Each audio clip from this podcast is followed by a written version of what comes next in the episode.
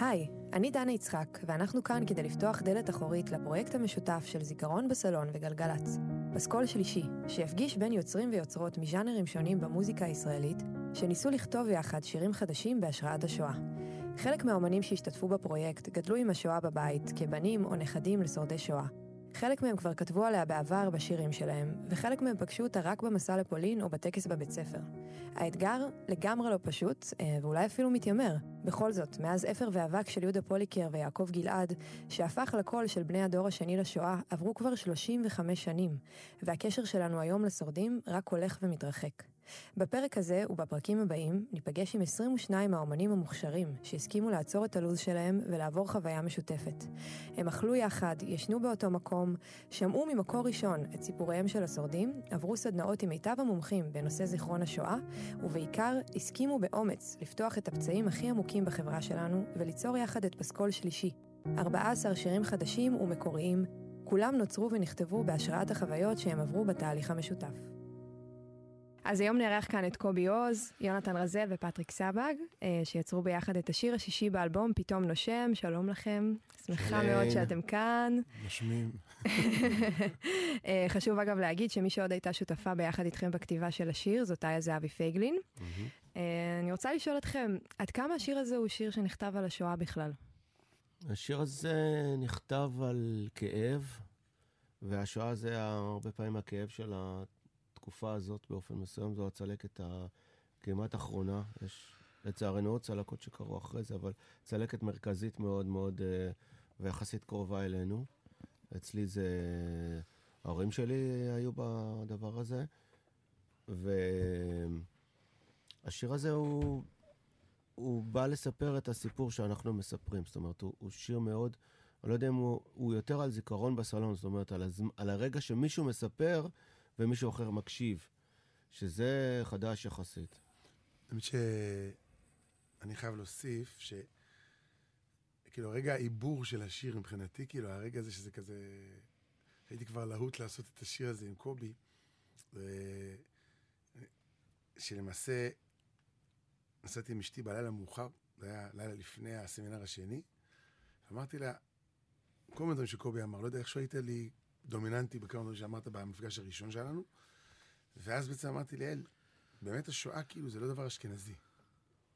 שזה דבר שעלה המון בשיחות שהיו שם בזיכרון הסלון הזה, ואמרתי לה, אמרתי לה ככה, אני רוצה לכתוב שיר שואה קצת מזרחי. ו, וכאילו זה, מה שהיה לי כאילו, ב...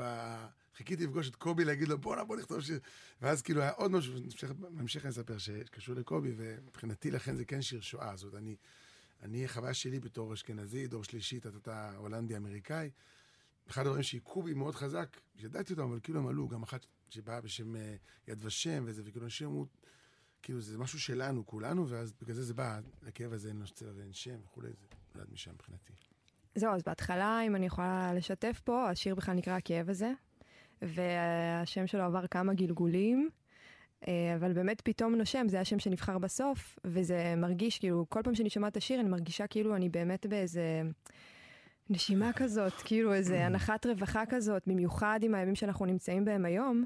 אה, ויונתן, רציתי גם אה, שתמשיך לספר על הרגע שבו נולד השיר, אני זוכרת שאמרת משהו יפה באירוע השקה שעשינו לפרויקט. האמת שבאמת זה היה... טוב, רק למי שלא יודע, אז הזיכרון בסלון זה היה בנוי, שהיה הסימן הראשון שהיה מין סוג של לראות בכלל מה קורה ומי נגד מי, ואם אפשר בכלל ליצור משהו חדש או לא. ושם היה חיבורים מאוד חזקים שהובילו בעצם לאריתרית, למפגש השני, שבו בעצם הלכה למעשה השירים ירדו ככה לעולם. אה, ובמפגש הראשון, אני זוכר שקובי נעמד ואמר, לא זוכר מה הייתה הסיטואציה שהוא אמר. הוא אמר, אה, עכשיו, יש תובנה כזאת, שעכשיו שהוא שמע את הכאב של מישהו, את הסיפור שלו, אז הוא כבר פשוט פחות יכול לשנוא אותו, הוא לא יכול לשנוא אותו יותר. לא משנה אם הוא האויב שלך, ברגע שאתה יודע משהו שהוא עבר, כואב וקשה, אתה כאילו חייב להרגיש אליו קרבה. וגם זה, באותה שיחה עם אשתי, זה גם היה. אז אמרתי לה, תקשיבי, המשפט הזה הולך איתי הרבה, והוא כל כך חזק ואמיתי. אמרתי לה, אני רוצה לכתוב גם שיר מזרחי וגם על זה. אז ברוך השם זה הכל קרה. כן, אז, קובי ופטריק היו בעצם uh, הפרטנרים בדיוק לדבר הזה.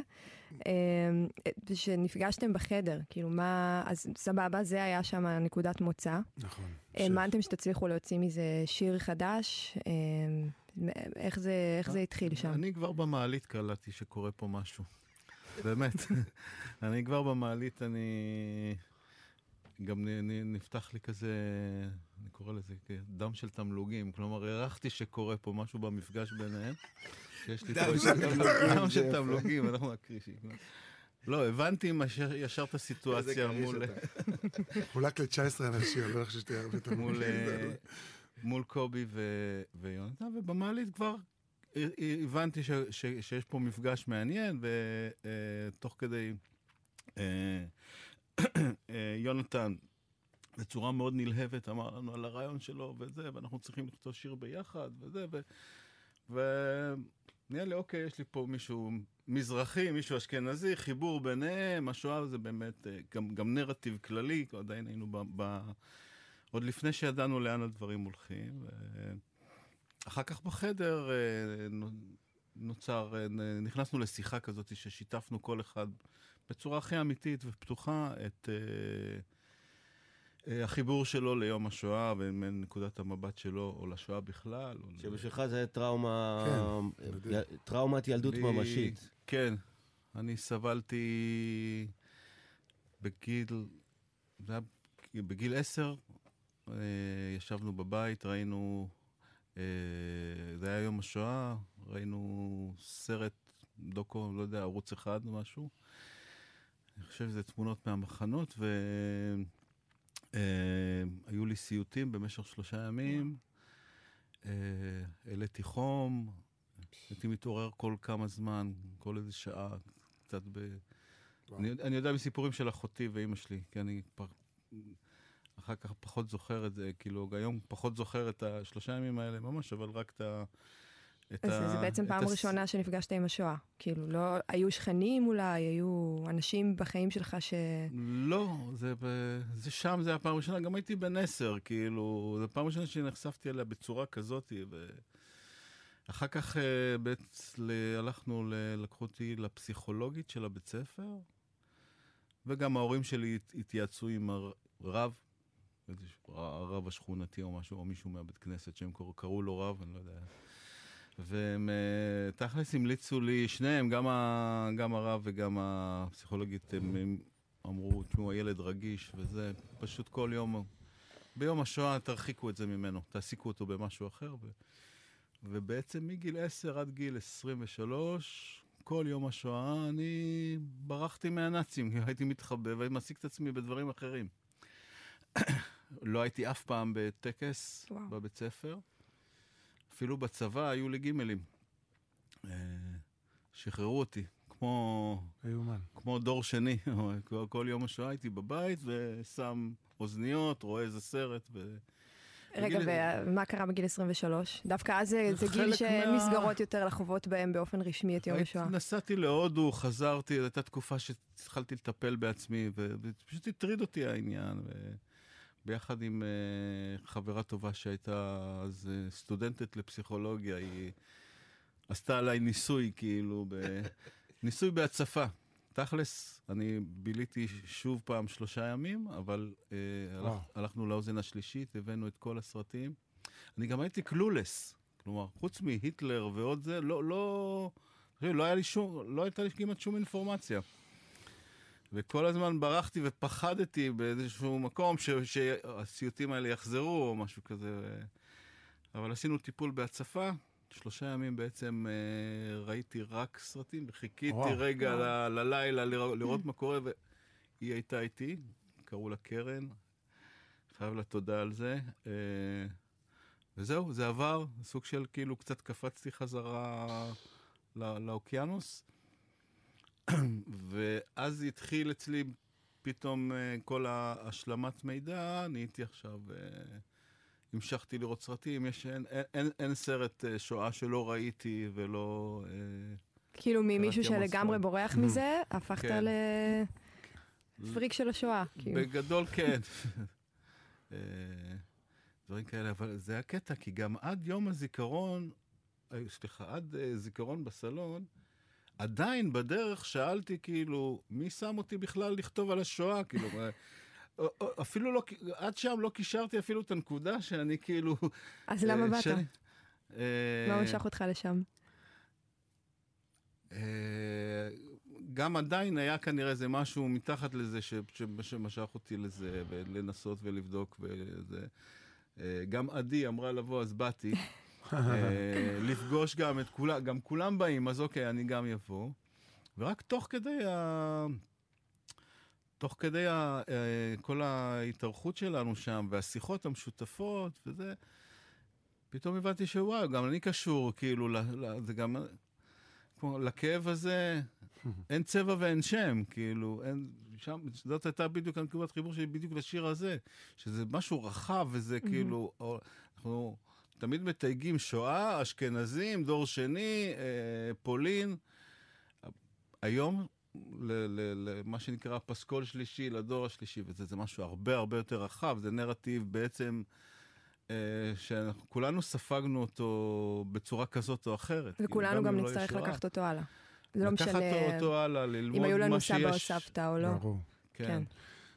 אה, בבקשה, יונתן. אני חייב להגיד משהו נורא מרגש על מה שפטריק אמר, אז חשוב רק להגיד שחלק מהעניין שעבודה בזיכרון בסלון הייתה, שבמפגש הראשון הזה, באופן מקרי לחלוטין, כל אחד יספר שלושה סיפורים לעצמו כדי לפתוח סתם את הלב. זה היה מין כזה, מין תרגיל כזה. נכון. וסתם זה היה חזק מאוד גם בשבילי, בלי קשר, וגם נראה לי גם של קובי ושל איה, סיפרנו דברים שהולכים איתי, שכל אחד סיפר. וזה גם במקרה, כאילו, זה משהו מדהים, בתור אחד שההורים שלו עלו ממרוקו, הוא סיפר סיפור שואתי, כאילו, פר אקסלנס, על כאב הכי אישי שהיה לו כילד, כאילו, מאיפה זה הגיע? כאילו, אנחנו באנו כאילו בכוונה לבוא על שואה בקטע מזרחי, בא מישהו כאילו, אתה יודע, צריך, מתי אתה שומע סיפור על מישהו כאילו, שההורים שלו עלו ממרוקו, שהוא חווה את השואה בכל כך קיצוניות, עוצמה כל כך כן. מטורפת אישית שלו. כמה זה מהדהד, כי הכאב הזה אין לו שם. זאת בא מישהו שבעצם כאילו לכאורה לא סבא שלו, וזה, אבל הוא חווה את זה אישית כל כך חזק, בתור ילד ונער ואדם בוגר, אז זה היה כל כך פשוט סופר כזה. הרבה ממש. מהדברים שקרו אה, אחרי השואה, אה, קרה משהו שהוא קבורת הגלות. זאת אומרת, אה, לקחנו את נכון. הדרך שעברנו, ויצרנו צבר כזה שצמח מהחולות, והוא הוא, הוא גם ספורטאי, וגם לוחם, וגם כל הדברים האלה. והצבר הזה הוא, הוא לא כמו היהודים האלה הגלותיים שהיו בתוניס ובמזרח אירופה וכל אלה החלשלושים האלה. הוא גיבור גדול והוא לא מסתכל אחורה. אני, ו, ו, וזה הדבר שתמיד קומם אותי, כי מבחינתי, ה, ה, הלקח, הדבר שאתה יכול לעשות בעקבות השואה, זה להחיות את הרצף התרבותי. זאת אומרת, אני סאקר של uh, ספרי יידיש מתורגמים. כאילו, כל, ה, כל הישיבות האלה של, של לפני השואה, שנמחקו כפרים שלמים, שהם היו מצחיקים ומגניבים ועם סיפורים וזה, זה מאוד מרתק אותי. אז, אז uh, במובן הזה של uh, uh, פתאום נושם, uh, אני חושב שהנשימה זה ההבנה הזאת ש, שאף אחד לא חתך אותנו, אנחנו ממשיכים את יופי. הסיפור, ממשיכים את הסיפור ישירות. ו, וסוף הסיפור הזה של, ה, של, ה, של השואה בסופו של דבר זה, זה הילדים שלנו, שהם פה בארץ הזאת, והם, והם חלק מהעניין, והם יודעים מה זה אוכל טוניסאי, ומה זה התרבות שלנו, ומה זה כל הדברים, ולא חתכו את זה. אז אם הם הצליחו, לא, אם הצלחנו שלא יחתכו את זה, אז, אז באמת יש מקום לאופטימיות. אז, אז רגע, קובי, אני רוצה לשאול אותך. לפני שנתיים-שלוש השתתפת בזיכרון בסלון שלנו בגלגלצ. כן. אני זוכרת שדיברתי איתך בטלפון. Uh, הזמנתי אותך להיות האיש עדות שלנו, בחרנו בעצם לקחת מוזיקאים שיש להם קשר כן. משפחתי לשואה, שיבואו לספר את הסיפור שלהם. עכשיו, אתה אמרת לי, תשמעי, אני מרגיש שאני לא יכול לקחת את זה על עצמי לבד. זאת אומרת, זה לא, זה לא שלי, כי תקן אותי אם אני טועה, אבל uh, יכול להיות שגם מאז הסמינר שעברתם, הגישה שלך השתנתה. אבל בסוף ישבו לצדך שם יעקב גלעד, ריקי גל ואילי בוטנר, כולם דור שני ושלישי לשואה למשפחות uh, יוצאות אירופה. ואני רוצה לדעת איך, איך אתה מתייחס לזה היום. בסוף uh, כולם חוו את המכונה הנאצית הזאת, כאילו כולם יצאו משם. אימא שלי עשתה זיכרון בשל... בסלון הרבה, הרבה פעמים. אולי חמש או ארבע. לאחרונה היא כבר עייפה, היא לא, לא רוצה לעשות את זה. אבל אה, דוד וילי, אח שלה הקטן, הוא עכשיו אה, הזמין אותי לזיכרון בסלון בבאר שבע, שהוא, שהוא יעשה. אה, הסיפור שלנו אה, לא סיפור בתוניס עם מחנות השמדה, אבל כן מחנות עבודה, וכן פליטות מוחלטת, הם פשוט איבדו הכל. הנאצים הגיעו לתוניס, והם... או יש לי דוד שנולד בחווה, שלא יצעקו, הוא נולד מאחורי איזה פרגוד, כי פחדו נורא שהם פשוט ייקחו אותם. אה, אה, אני יודע סיפורים על מחנות עבודה, אני יודע על אה, איסוף של כל הגברים, ולקחו אותם. זאת אומרת, היינו, זה, אוטוטוטו זה היה יכול לקרות. האמריקאים חילקו את הממתקים והגיעו וזה, אבל... אז זה, זה לא קרה, סליחה שאני שואל היסטורית, בגלל ש... עקרונית רצו לשלוח אותם... הם פשוט לא הספיקו. זה, זה- טכני כאילו, כן, מזל. כן, זה היה התחלה כמו שבכל המ... בכל, כל המקומות, אה, די מהר הם היו מוצאים את עצמם במחנות השמדה גם כן, אבל זה לא קרה בתוניס. מרוקו זה סיפור אחר אגב, במרוקו המלך אמר, אני לא רואה כאן יהודים, יש פה רק מרוקאים, כולנו מרוקאים. כן, תמיד היה משהו כן. מיוחד שם. אז היה שם משהו מיוחד, אבל בתוניס זה לא היה ככה. בתוניס זה היה, אה, הנאצים הגיעו, אצל אמא שלי זה עיר קטנה כזאת, לבנה, נמוכה, ומגיעה משחטת, אה, משחטת אה, צבאית, ספינה מטורפת כזאת, נורא, מטילה צל על כל העיר, וכל היהודים עם עגלות וסוסים שסחרו, פשוט בורחים משם, וזה זה הסיפור. אז, אז הסיפור הוא, כאילו, זה עצר בזמן איכשהו אצלנו, אבל... אה, ועדיין היה קשה לספר אותו במהלך ה... הזמן הטרי, שבאמת אנשים נגדעו להם, כל המשפחות, כל הכפרים, כל הזה, אתה... מה תכניס את השני גרוש ההורים שלי היו פליטים? כאילו, זה כלום, אה, סליחה. אה, אבל אה, היום אפשר לדבר על כל זה. התחושה של הפליטות, של הנרדפות, התחושה הזאת שהתרבות שלך נגדעה. באופן מסוים, אה, הרבה מעדות המזרח חוו גדיעה גם כשהם הגיעו לארץ. פתאום התרבות שלהם הייתה משהו שראוי שיימחק בכלל ו- ולא יהיה, כי אנחנו כולנו צברים וכולנו יפי הבלורית והתואר וכל זה. ופתאום אומר, סליחה, אני לא צבר, אני, אני, אבא, סבא שלי היה פה בבית כנסת, ואני, אה, זה לא, אני משחק שש בש, עזוב אותי, כאילו, מה, מה הסיפור? ו... אז עכשיו זה מתחיל להסתדר, כאילו, כל הדבר הזה. איך שהוא יוצא החוצה, סוג אחר של ישראלי. ישראלי שהם כן מחובר ל... לשר... לשרשרת הדורות, וכן אה, רואה קדימה, אבל בלי למחוק את מה שהיה מפעם. אז כשהיית ילד הרגשת, קראת לעצמך דור שני? כאילו, היה המושג הזה? לא, לא, לא. לא, לא קראתי לעצמי דור שני. כן היינו בכל הטקסים של אה, יום השואה. אני זוכר ששיחקתי איזה יהודי, ומישהו שיחק נאצי, ו... ו... והוא כל פעם נתן לי סטירה, ו... וואו. ו... ואמרתי לו, זה לא מספיק חזק, תן לי עוד סטירה, וחטפתי סטירות שם בהצגה כל הזמן. אה, הבנת שזה קשור אליך? הבנת שההורים שלך היו שם? הבנתי שזה קשור אליי בעקיפין, אבל זה היה מכתש מאוד מאוד גדול ב, ב, בעולם, ורק מאוחר יותר, כשיצאו כל הסיפורים, שדוד וילי כתב, ואימא שלי כתבה, וכולם התחילו לספר, תמיד ידעתי על הפשפשים, ושהדוד היה חולה, ולקחו אותו למחנה העבודה, והוא חזר ככה, עם פיג'מה, אני יודע מה, כל מיני כאלה סיפורים. אבל אה, רק אה, בעשורים האחרונים אה, ממש נכנסתי ל- להבין שאנחנו חלק מהסיפור הנורא הזה. ואז כתבת את השיר "את לא היה לנו כלום", לא לנו האחרון. של טיפקס. כן. אה, יונתן, גם אתה כבר אה, התעסקת עם השואה במוזיקה שלך. אה, נכון, השתת- השתתפת בשם עולם, זה גם היה להם פרויקט נכון. שלקחו קטעים של יומנים שנכתבו בשואה ו- והלחנתם אותם. אז אה, מה היה שונה נניח בפרויקט הזה של אה, זיכרון בסלון? כאילו הגעתם לזה אחרים, או דווקא זה שזה שירים מקוריים לגמרי הפך את זה ל- למשהו אחר, חוויה אחרת?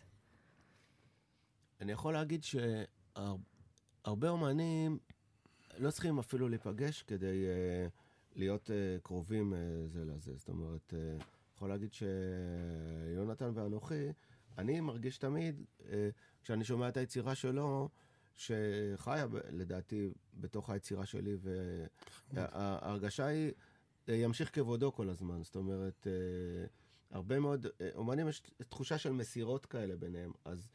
אז במקרה, של, במקרה שלנו, התחושה הייתה מאוד אה, ברורה שהדבר הזה הולך לקרות, אנחנו נהיה בחדר אחד ו- ויתרחש איזשהו משהו. אז, אה, ואותו דבר יש אומנים אחרים, זאת אומרת, אה, הרבה אומנים היו שם, ובאמת, לדעתי היצירה היא מדברת בשמנו הרבה מאוד פעמים. כאילו, נניח, לא יודע מה, כשאתי אנקרי כותבת משהו, אז אני כאילו... אז היא כותבת לתוך, ה... לתוך הפסיכה שלי עצמי, זאת אומרת, היא... אז אני לא צריך להרים לטלפון, אהלן, כאילו, היא שמה. זאת אומרת, יש אומנים כאלה שהם מדברים אחד עם השני, גם בלי להתקשר. אז פתאום נפגשנו, אז בכלל... נראה לי שמשהו בזיכרון בסלון, באמת, שוב, אולי אתם חוויתם את זה, הבנתי גם שזה קורה במקומות בעולם, אבל בשבילי זה היה חוויה, אמרתי, כאילו, הרגשתי שאין כוח יותר גדול מזה. זאת אומרת, שהדבר הזה של, של הביחד הזה, זאת אומרת, אה, גם באמת, אה, כאן צריך לומר, דאגו על התנאים הכי מדהימים, כאילו, ו...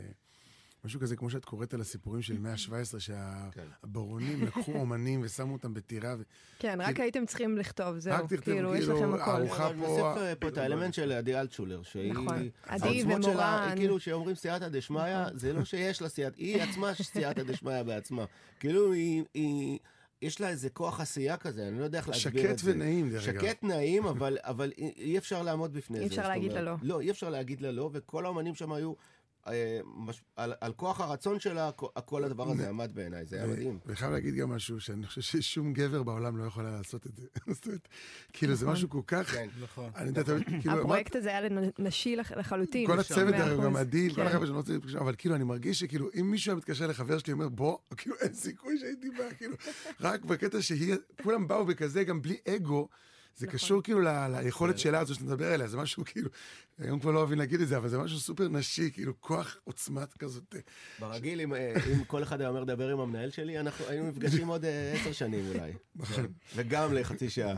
ולא יצא לא. שום שיר גם. כן, זיכרון לא בסלון זה כוח נשי, והם יצרו מין רחם כזאת. נכון, יפה. ולמוזיקאים להיכנס לשם, זה הרגשה מדהימה, היא מאוד מאוד בטוחה. כן. ומאוד נקייה ומאוד זה, וגם אף אחד לא התכנסנו כולם לאיזה מטרה לכתוב את הלהיט הבא של... לא באנו מנקודה כזאת בכלל. כולם באו ב... ב...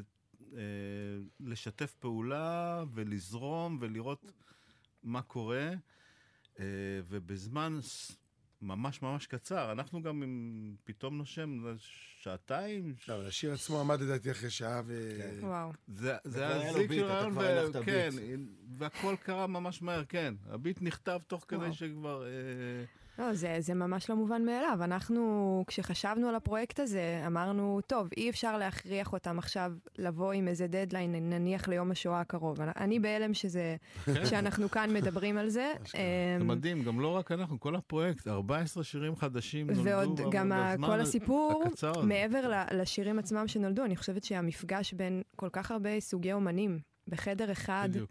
אה, ועוד על נושא כזה כבד ולא מובן מאליו, זה, זה, זה נס בפני כן. עצמו. אה, החיבורים שנעשו שם, אה, בין, לא יודעת מה, רון ביטון שרושם, כותב את להיטי הפופ הכי הכי גדולים של המדינה הזאת, עם מוזיקאים מהאינדי בכלל, ומוזיקאים כן. ותיקים יותר, זה מטורף. את יודעת עכשיו, תמיר גרינברג, הנה הוא בדיוק נכנס. תמיר גרינברג עכשיו הזמין את טיפקס להתארח אצלו בהופעה בקיסריה. מדהים. וכאילו, מה הסיכוי שדבר כזה יקרה? כן. זה קרה שם, פתאום, יאללה, סבבה, בכיף, אנחנו באים. וכל זה בתקופה שהחיבור שלה לתקופ... למציאות בחוץ, זה פשוט מצמרר. נכון. כאילו, אנחנו... בחדר התחילו קצת ריקו, ריקו, ריקושטים ברחוב, כאילו... אה, מהרחוב אתה מתכוון. אה? מהרחוב. מהרחוב פנימה. אבל עדיין, כלומר, אנחנו נסגרנו והיינו באיזה בועה, ועכשיו כאילו בעצם אה, לשמוע את השירים האלה, במיוחד, לא יודע, בפתאום, בפתאום נושם אני שומע את זה ממש, כי יש פה פשוט חיבור של שני אחים שאומרים, בואו בוא, בוא, בוא נשב נדבר, אני אקשיב לך, ברגע שאתה תקשיב לי, הכל יהיה בסדר. ממש, לא, זה, זה, זה מה שקובי אמר זה בעצם. זה בדיוק שבר העניין שכולם מדברים על זה עכשיו, זה פשוט שו, שבו, דברו ותקשיבו אחד כן, לשני. כל אחד מאיתנו, לא משנה בהפגנה בעד הרפורמה או נגד הרפורמה, כל אחד מאיתנו עשה דרך תלאות, דרך חתחתים, המשפחה שלו, מה זה נלחמה כדי להגיע לפה? מה שקרה במשפחות של כל אחד מאיתנו, זה סיפור גבורה, כל אחד הוא סיפור גבורה בפני עצמו. איך אתה יכול להיכנס במישהו שעשה כל כך הרבה כדי להיות פה איתך? איך אתה יכול להיכנס בו בכלל? אתה צריך לכבד אותו מאוד מאוד מאוד, גם אם אתה לא מסכים איתו, הכבוד ההדדי הזה, ברגע שאנחנו מבינים את הסיפור, אתה אומר, יא אללה, זה ברח מהאינקוויזיציה, היה במרוקו, סבא שלו היה איזה רב מפורסם, אחרי זה הם הלכו לפה, הלכו לשם, חזרו, הגיעו לכאן, ואז הם פוגשים את ההוא שבכלל...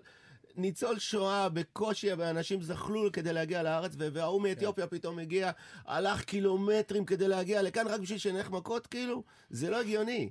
אנחנו באנו כדי לעשות משהו טוב, אין פה ברירה. כן. בסוף, ה... כן, ככה אני מרגישה, שכאילו בסוף המפגשים ברחוב, או אפילו בעבודה, בסוף מדבר גם, קודם כל זה, בן כן. אדם שאתה מכיר אותו, אתה יודע בסוף מאיזו עמדה הוא מגיע, מה הוביל, מה הוביל אותו לשם. אז זה בסוף מראה לנו, נניח בניגוד למסכים, שמראים לנו שהדברים הרבה פחות אה, אופטימיים ממה ש... אני מרגיש מה ש- שיש בחוץ. אני מרגיש אז- שיש חיבורים מדהימים, כן. בכל מיני רמות, מהמם. וכאילו דווקא רוצים נורא לשכנע אותנו שאין, אבל יש פשוט, כאילו, ודווקא זה נורא בלט שמה, כאילו, שוב, אני בתור אחד שהולך ומופיע וגם נמצא בכל מיני מקומות, כאילו, אני מרגיש כל כך הרבה עניין הדדי, וכל כך הרבה חדווה הדדית, ואכפתיות, ואפילו כבוד הדדי, וכאילו כל הזמן אומרים לנו, לא, אתה בעצם צריך לשנוא אותו, אה, לא, אני לא, אבל כאילו, הכל בסדר, אתה יודע. אני דווקא לא שונא אותך, כאילו. אה, פטריק, אני רוצה לשאול אותך, מה, כשהפקת את השיר, קודם כל יש משהו באמת גם uh, בהפקה עצמה שהוא מאוד נושם כזה ומאוד פתוח, וגם מרגיש ש, שהשיר מספר שני סיפורים גם במנגינה שלו. כאילו, גם יש משהו מאוד חסידי כזה. כן. כמה ששמעתי אותו. לאיזה חברה שאמרה לי שזה מאוד מזכיר לה את הבית כנסת האשכנזי שהיא גדלה בו. גדול. וגם המלודיקה הזאת שהיא קצת, היא קצת כאילו אקורדיון, זה קצת טיפקס, כן. למרות שטיפקס לקחו את זה גם אה. מה- מהלהקות הצבאיות וזה, אבל אה, זה כאילו, יש שם שני סיפורים במקביל. יש שם. כמה שכבות שהן... כן. אה, גם הביט בעצם הוא ביט קצת מזרחי, אה, מנוגן על דף וכל מיני פרקשן. אבל אני רציתי שיהיה לזה גם קצת סאונד של, אה, כלומר, מזרח אירופה, ביחד עם מזרח בכלל, משהו, כמו שאמרנו, שיר שואה כן, אה, יש גם את מזרחי. הסלסולים המאוד בשירה. מצלצל. קצת כן. גם צועני טיפה. שיר פרטיזנים כזה, כן. הרבה הרבה אלמנטים צועניים, בלקנים, של נוודים. אה, זאת הייתה המעטפת שנשמעה לכולנו ישר הכי... ולי היה חסר אה. מין אה, ויברפון כזה של, או מרימבה כזאת של עצמות רזות כאלה. אז איך אתה משהו בהפקה? כאילו, והוספנו את ה... מוסיף טום, טום, כן. טום, טום, טום, טום, ואיזה מין תחושה של... אנשים כאלה. מאוד רזים הולכים כזה כדי לספר את הסיפור הזה. את מאוד אה, כאילו רגישה מוזיקלית כזה, אני שם לב, נכון? כל דבר כזה. את- ה- ה- זה העבודה שלה. אני לא, כאילו, כן, אני אני המיקס משתדלת. נושם, אז זה זה, כאילו, אני כזה, אוקיי. הערות. כאלה ברמה כן. גבוהה, אתה יודע. לא, מאו- מאוד שומעים את זה, זה נראה לי, לא- אני לא מבינה כל כך ב- ב- בדברים זה- הטכניים של המוזיקה. אני ההפקה היא פשוט, קצת אה, פסקול, כאילו, בגדול, יש בה כן. משהו פסקולי, עם הרבה אוויר. אה, דרך אגב, זה סאונד שלך. תמיד, או זה, כאילו, יש לך כאילו צבע כזה תמיד? אני זה חושב לא- הנטייה הטבעית שלי הרבה פעמים ללכת לשם, אבל פה זה היה כאילו... אתה אוהב אוורירי.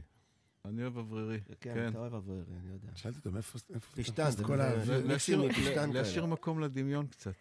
אני, אני הרבה פעמים, אני כאילו מתייחס להכל אה, בצורה מאוד ויזואלית. אני חושב בגלל זה גם הטראומה שלי מכל הזה, בסוף זה היה. ממשהו ויזואלי, יש לי. רגישות מאוד לזה. אז מה נגיד כל ראית שיר פה? אני מדמיין אותו, מה דמיינת? כשאני עושה אלבום, אז זה מבחינתי פיצ'ר, וכל שיר הוא פרק. אה, ופה, אה, לא יודע, אני דמיינתי מין מסע, סוג של מסע, של אה, יציאה ממקום אחד למקום אחר, ונופים שהם קצת מזרח אירופאים, קצת, אולי הם קצת משתנים גם בדרך, כן. ועוברים בבית כנסת ונכנסים. אה, כן, האמת שיש משהו כאילו סוחב כזה, מרגישים כן, שהם סוחבים את הפקלאות. אה, גדול. גדול. כן, יוצא, משתחרר, הולך לאנשהו, כאילו, בדרך לאנשהו. בסוף עוד היה את ה... כן. כאילו ש- כאילו זה אתה מביא דופק שם לכפיים. סלסולים שחבל. בטח. אני עוד אשכנזי, גם דרך אגב זה לא סתם, זאת אני, כן. אנחנו זה אשכנזים. מאוד מחובר. אולי תחליף את קובי באיזו הופעה של טיפקס במימונה. אפשר. נעשה ביחד, לא צריך להחליף. אבל אנחנו, במשפחה שלי, גדלנו בנחלאות, שזה פרסים, כורדים, מרוקאים, ואני לא ידעתי בכלל שאני אשכנזי. וואו. אז כאילו זה לא סתם, המ- המפגש הזה בין מזרח אירופה ומזרח זה, זה הכל כזה וואן, את יודעת, אמיתי. טוב, אה, חיבורים של דברים כאלה, זה, אני תמיד אהבתי. כלומר, מאז ומתמיד, תמיד אני כן. מנסה לשלב שכבות של... אה, זה... הסתובבתי גם בעולם, ממש עשיתי המון במזרח, ועשיתי המון עבודה. בסופו של דבר, כולנו, כולם נגנים על אותם שבעה תווים. זה לא משנה, כלומר, לחבר, לחבר אה, אל תתחיל איתו. שבעה תווים. כמו שיש לנו יש שבעה. רבע טון עם כפרה, אל לא, תוותר. ברור, ביניהם. אה, שמונה רבעי טון. כן. אבל החיבור הזה של הכאילו מזרחי ואשכנזי, זה תמיד אה, כיף לעשות את זה וזה, וגם מצד שני לברוח מקלישאות. כן. זה לא איזה... אני בשבת האחרונה הגשתי, אה, אה, הכנתי צ'ונט, אבל צ'ונט אשכנזי. האנש- האנשים שהתארחו אצלנו אמרו, זה מזכיר לי את אימא שלי, הם היו דמעות בעיניים, זה היה ממש צ'ונט כזה עם ביטחון בהשם, ומרק תימני, וואו. מרק בשר תימני, וזה משלים. חוואג' כאילו. כזה? חוואג' והכל, כן. איזה כיף לך. לא הזמנת אותי. שבת, מה אני אעשה? רחוק. בדיוק. במוזיקה אפשר תמיד לעשות את החיבורים האלה, כן. כן. ואני תמיד אומר, גם אני מרשה לעצמי לנסות דברים וזה, כי להבדיל מ...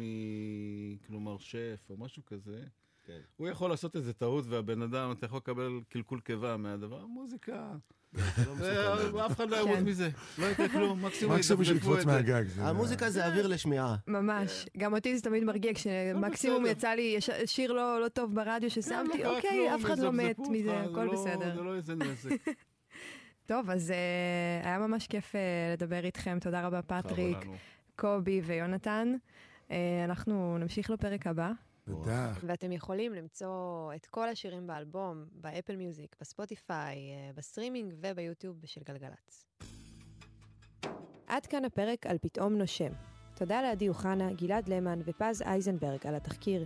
תודה גם לאור מטלון על הסאונד, לעדי מרציאנו על ההפקה והתיאום, ולבר כץ וברק איצקוביץ' על הייעוץ. אני הייתי דנה יצחק, ואנחנו ניפגש בפרק הבא. ששמעתי מה עבר, עליך, על המשפחה שלך. שסיפרת את הדרך שעברתם, אז התחלתי להבין אותך. בתלאות אשר עברו, עברו עליך, הרגשתי אומץ ותקווה. בהתחלה קצת לא התחברנו, עכשיו אני ממש מרגיש אותך. ולכאב הזה אין צבע ואין שם. הקשבת לי עם כל הלב, עכשיו אני פתאום נושם.